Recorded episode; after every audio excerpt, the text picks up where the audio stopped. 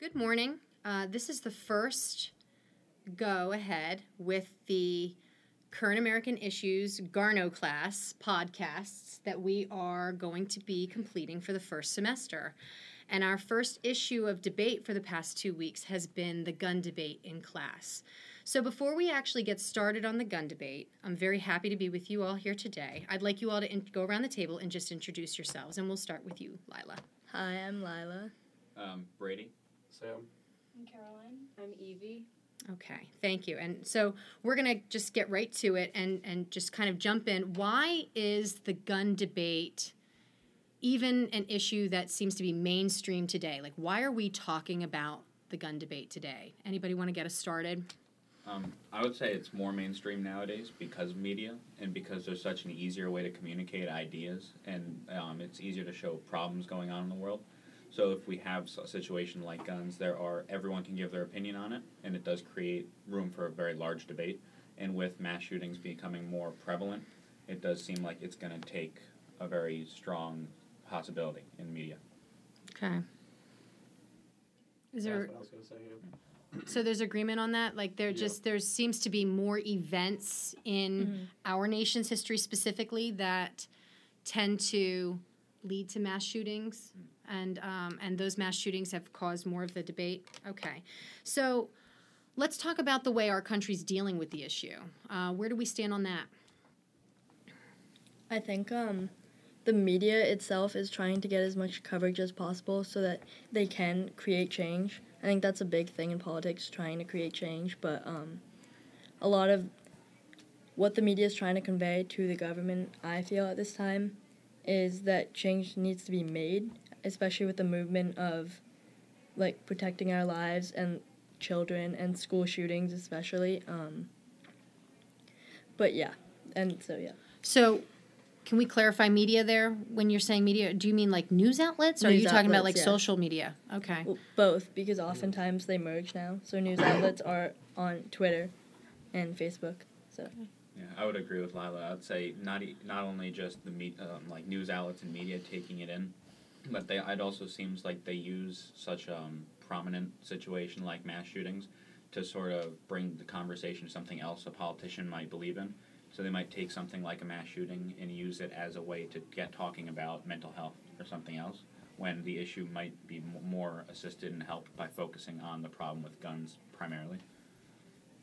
I feel like to some extent, like it definitely is the media that's involved, but to some extent, I think it's become in today's society a lot more personal because guns and mass shootings are becoming an issue that is becoming sadly more popular and just happening more often. So I feel like now, to some extent, it is more on a personal level because there are people that can relate to this type of issue. So I feel like um, on top of the media spreading the coverage, it is more people that have had experience with this trying to get the word out to trying to get a movement for change. Okay. Um, so when we talk about that kind of change, what does that kind of change look like today? Um, you know, you hear things about teachers carrying guns or open carry laws across the country and um, you know more guns equals safer places so what does that change look like in your eyes? Um, I think it depends. I think that's kind of, I think that's the big issue right now, is that there's such a divide, and that people on either side have such radically different views of what they think should happen, that nothing's happening, and I think it's, no one really knows what the right answer is. how about you guys at this table? What do you guys think? What do you think that change should look like?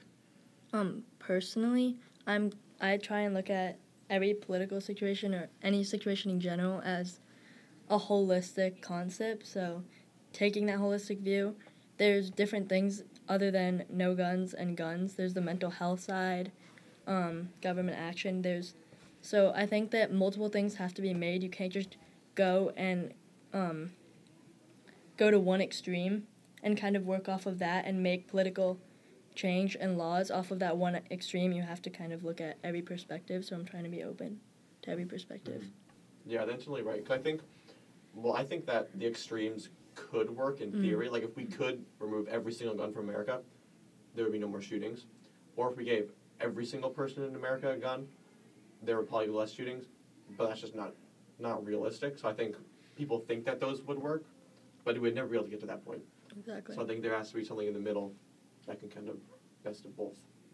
Yeah, I, I agree with that. I think the first start to that would be maybe more in-depth background checks and maybe a carry permit that you have to Mhm. have to purchase guns. Because right now you have super centers and stores that you can go into and without a permit purchase a gun. So I think to start you need something um, nationally, which could just start with safety before even purchasing a gun. So before you get to the issue where they have a gun, you have to see why they got the gun Mm-hmm. and their reasoning behind it. Mhm. But even with that, if you look at like gun deaths, it's like seventy percent or something of like gun deaths or whatever, Mm. or, or gun homicides at least, are like with illegal guns. Mm. So that wouldn't even really fix Yeah, no. the issue. It only fixes that small minutia of the legal issues, Mhm. not the illegal imported and Right. problematic piece. What about the government role here? You know, I mean, like, I think we've all had our U.S. history, and we know that you know the way our Constitution is created, government's role is to protect our rights, right? And I, it's very clear that you know the Second Amendment is one of those rights. Um, but you know, the converse of that side is that the there is the argument of what about rights of of, of, of personal freedom and personal safety and those types of things. How does that fit into government's role today in terms of what they're doing, what they're not doing, what the standstill is in Congress or um, between branches of government? Where do you guys fall there?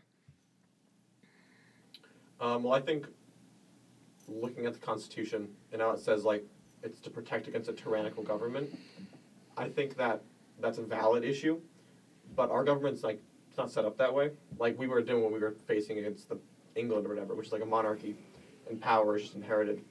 But in the United States, the government's the people, and we can, you can make the argument that oh we need our guns to defend against if the army starts to attack us. But the army's Would that work in re- in reality though? Like, Right, right? The, we also go- a our 70 our billion- army has billion like dollar defense budget. Not going to Exactly. do anything with your guns. right. But also the people that are going to be that you'd be attacking or defending against is you. It's not like we have some elite class that becomes the, the military. Mm. It's the people. They're not going to go. The military's not going to go and shoot up Texas because it's it's all in one. So I think it's kind of a weird a weird argument that we need it to defend against a tyrannical government, unless we're defending against another tyrannical government. But in that case, we have a seventy billion dollar defense budget. That'll that should work a little bit at least. hmm How about you, Caroline? What do you think?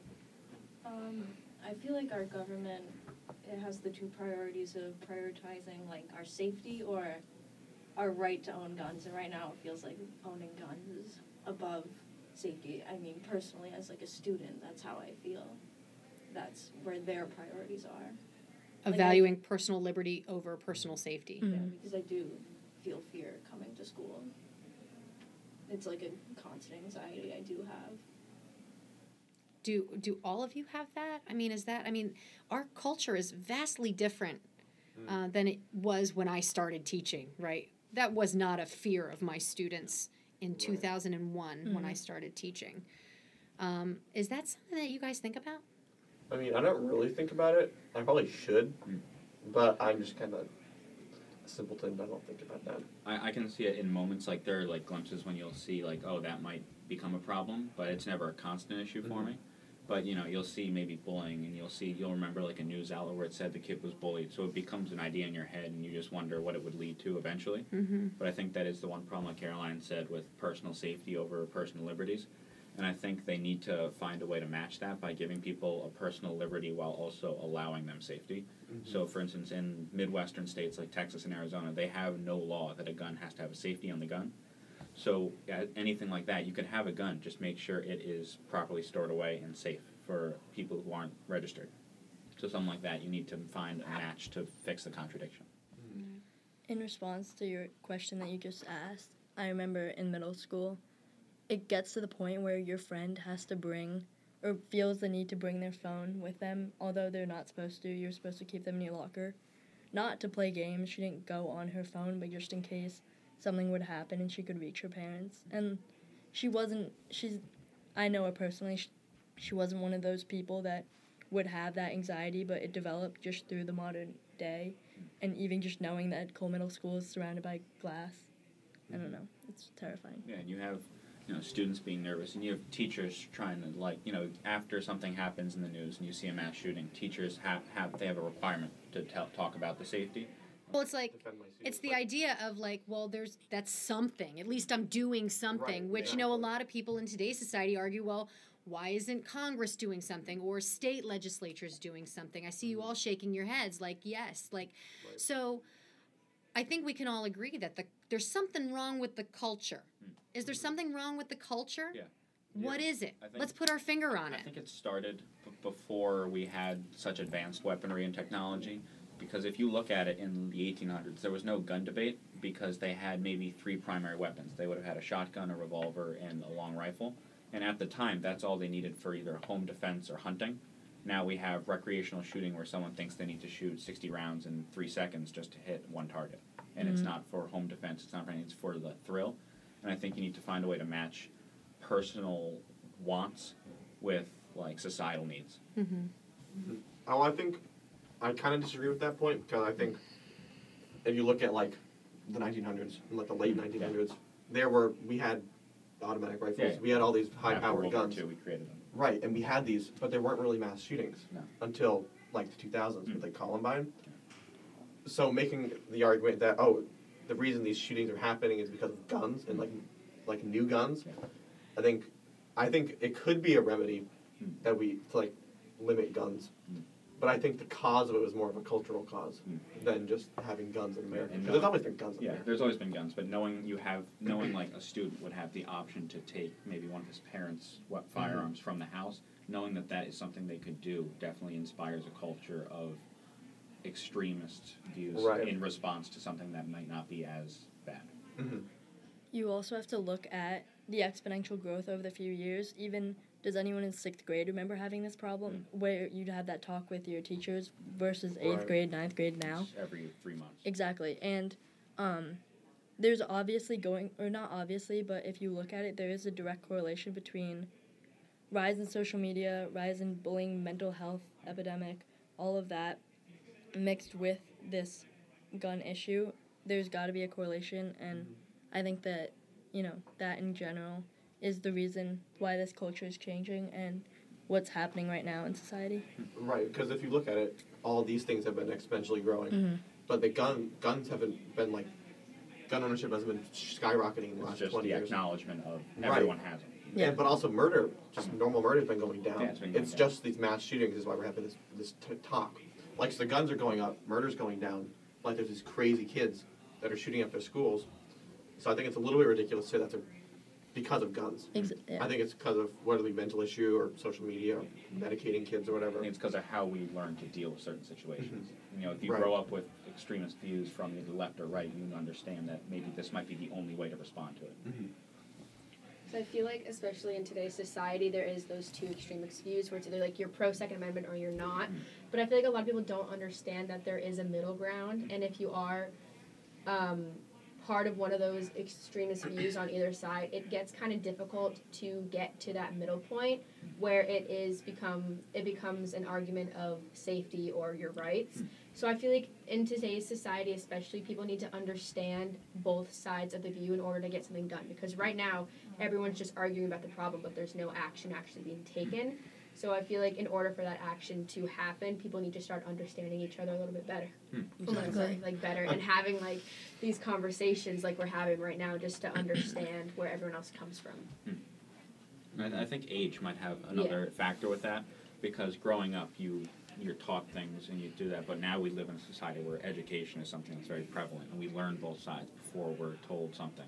So I, we might have influence from parents, but overall, every adult figure in our life tells us to think for ourselves, and that I think that's something that's become more prevalent in newer ages. Mm-hmm. I feel like to some extent though that think for yourself philosophy just isn't true mm. because adults say that, but in reality, they if your parents tell you to think for yourself, they're gonna want you to kind of I don't want to say certain to think yeah to think a certain Exactly, way. They're gonna yeah. try to They're gonna They'd be like, oh, you can think this, but you should think this. Yeah. Like, you're free to do that. But I feel like it's kind of like a guilt trip factor, too. Yeah. So it's like you Mhm. have to think this, or or else like you're wrong. I don't I don't really want to phrase it that way, but I feel like that's what it is at this point. Oh yeah, no. Yeah. There's, Mhm. and you can see it in certain families. You know, not even just gun issues, but other debates where they say they want to live a certain life, but the family has a history of that. So they'll say we accept you. It's just we can't understand. Yeah. Mhm. All right. Well, this was a great conversation. I'm going to wrap it up. Um, I really enjoyed sitting down and talking with you guys today. I'm glad that you guys. Uh, you didn't exactly volunteered, but you willingly agreed to be our, our first test case, and uh, I greatly appreciate that. Um, and so, uh, you know, thanks again for for coming in and and uh, debating so passionately about uh, your ideas on the gun debate. Thank you. Thank you. you.